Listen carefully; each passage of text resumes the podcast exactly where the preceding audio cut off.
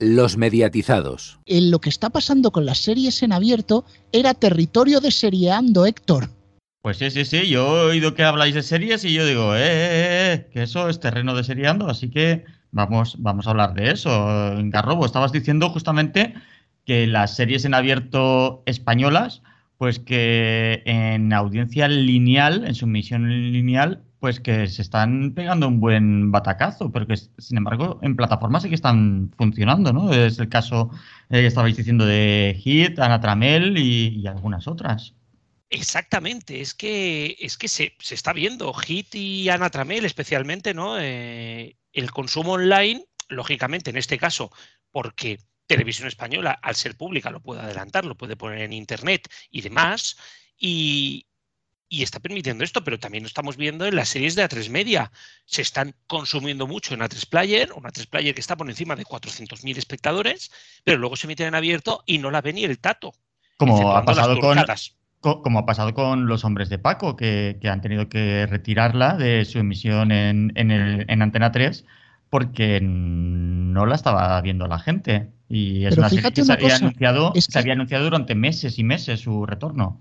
Rubén, sí, pero es que el caso de los hombres de Paco a mí me parece muy particular, porque normalmente cuando se estrenaba algo en A3 Player Premium, se le daban varios meses, un mínimo de seis normalmente, hasta que lo veías en abierto. Sin embargo, con los hombres de Paco han ido rápido.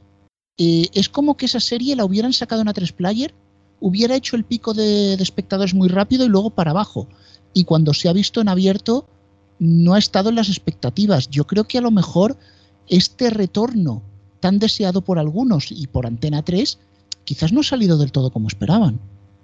Es que no ha salido realmente tanto como esperaban. O sea, no hay mucha gente que vaya a pagar la suscripción de A3 Player Premium por los hombres de Paco. Si la han pagado por Veneno, por ejemplo, que ha sido uno de los grandes éxitos, sin lugar a duda, de la plataforma. Uh -huh. Claro, el, el caso de lo de las series en abierto es porque directamente la malísima gestión lo digo así de claro, la malísima gestión que han hecho las cadenas de televisión los últimos años, matando directamente a cualquier, matando de los nervios a cualquiera que quisiera ver una serie. Véase por los anuncios, véase por los cambios de horario, véase porque te meto un capítulo antiguo para luego meterte el nuevo y hacerte un sándwich. Ese tipo de estrategias de, de barrio televisivo y programacional han hecho que al final la gente desista de ver eh, desista de ver series en televisión en abierto, desista y diga, mira, prefiero coger y pagarme la 3 Player Premium, el HBO Max o la que toque y no tragarme estas mierdas. Definitivamente han perdido al público más ávido de ver series. Y eso también se explica y, y tiene bastante relación con el tipo de audiencia que ahora mismo tiene la televisión en general. La televisión en abierto, pues mayormente la ve gente de más de 50 años y salvando programas muy concretos, fíjate, si tu cara me suena pasapalabra, las noticias o, eventos deportivos, el resto queda para gente que, directamente, pues sí, pues le importa un pito esta serie. Perdonad por la, por, por, el, por la palabra, ¿no? Pero es que es la verdad. Ya que el público de series no va a ver televisión en abierto. Y no las va a ver por ahí, quieran o no quieran. Pues yo me pregunto, ¿no? Y lanzo la pregunta, no sé si Héctor, tú que eres más especialista en series, eh, ¿no crees que precisamente lo que ha pasado es que las cadenas han dejado de ser vistas como espacios para ver series por la noche, sino que hay tanto entretenimiento que se ha perdido esa costumbre de me voy a poner a las 10 de la noche a ver una serie en alguna cadena? Pues, ¿no crees pues que ahí quería ir yo a parar? Claro. Ahí ¿No quería crees yo que, a parar. que quizá una segunda cadena como cuatro o la sexta no pudiera ser algo para esto? Digo yo, ¿eh? Pero es que, es que pensemos de dónde venimos. A ver, eh, antes la única forma de ver series era por televisión en los canales normales, ¿vale?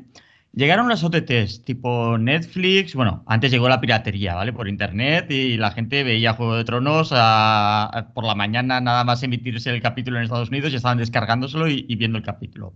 Bueno, Pero, Juego bueno, de Tronos ya existía, Juego de Tronos ya existía, Perdidos. Sí, bueno, también perdidos, exactamente. En aquella época eh, la piratería, vamos, eh, era triunfaba. Llegaron las OTTs. La gente dejó de ver esas series que venían de fuera, dejó de verlas en televisión lineal para verlas descargadas en su ordenador o verlas en los servicios de pago de las OTTs. Las televisiones, ¿cómo eh, se enfrentaron a ese problema? Creando ellas sus propias series o adaptando series extranjeras con, actores y con eh, un entorno cultural diferente a la, a la serie original.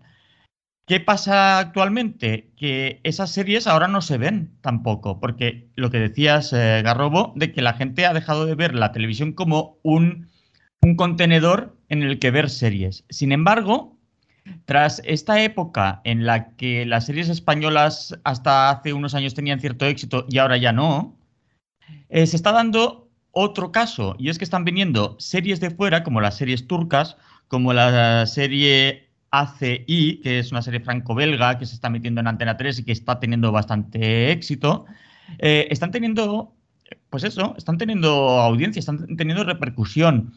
Y, claro, nos tenemos que plantear, ¿es que la gente no ve series en los canales lineales o es que las series españolas en abierto están padeciendo una crisis y las ideas no son tan buenas como cabría esperar?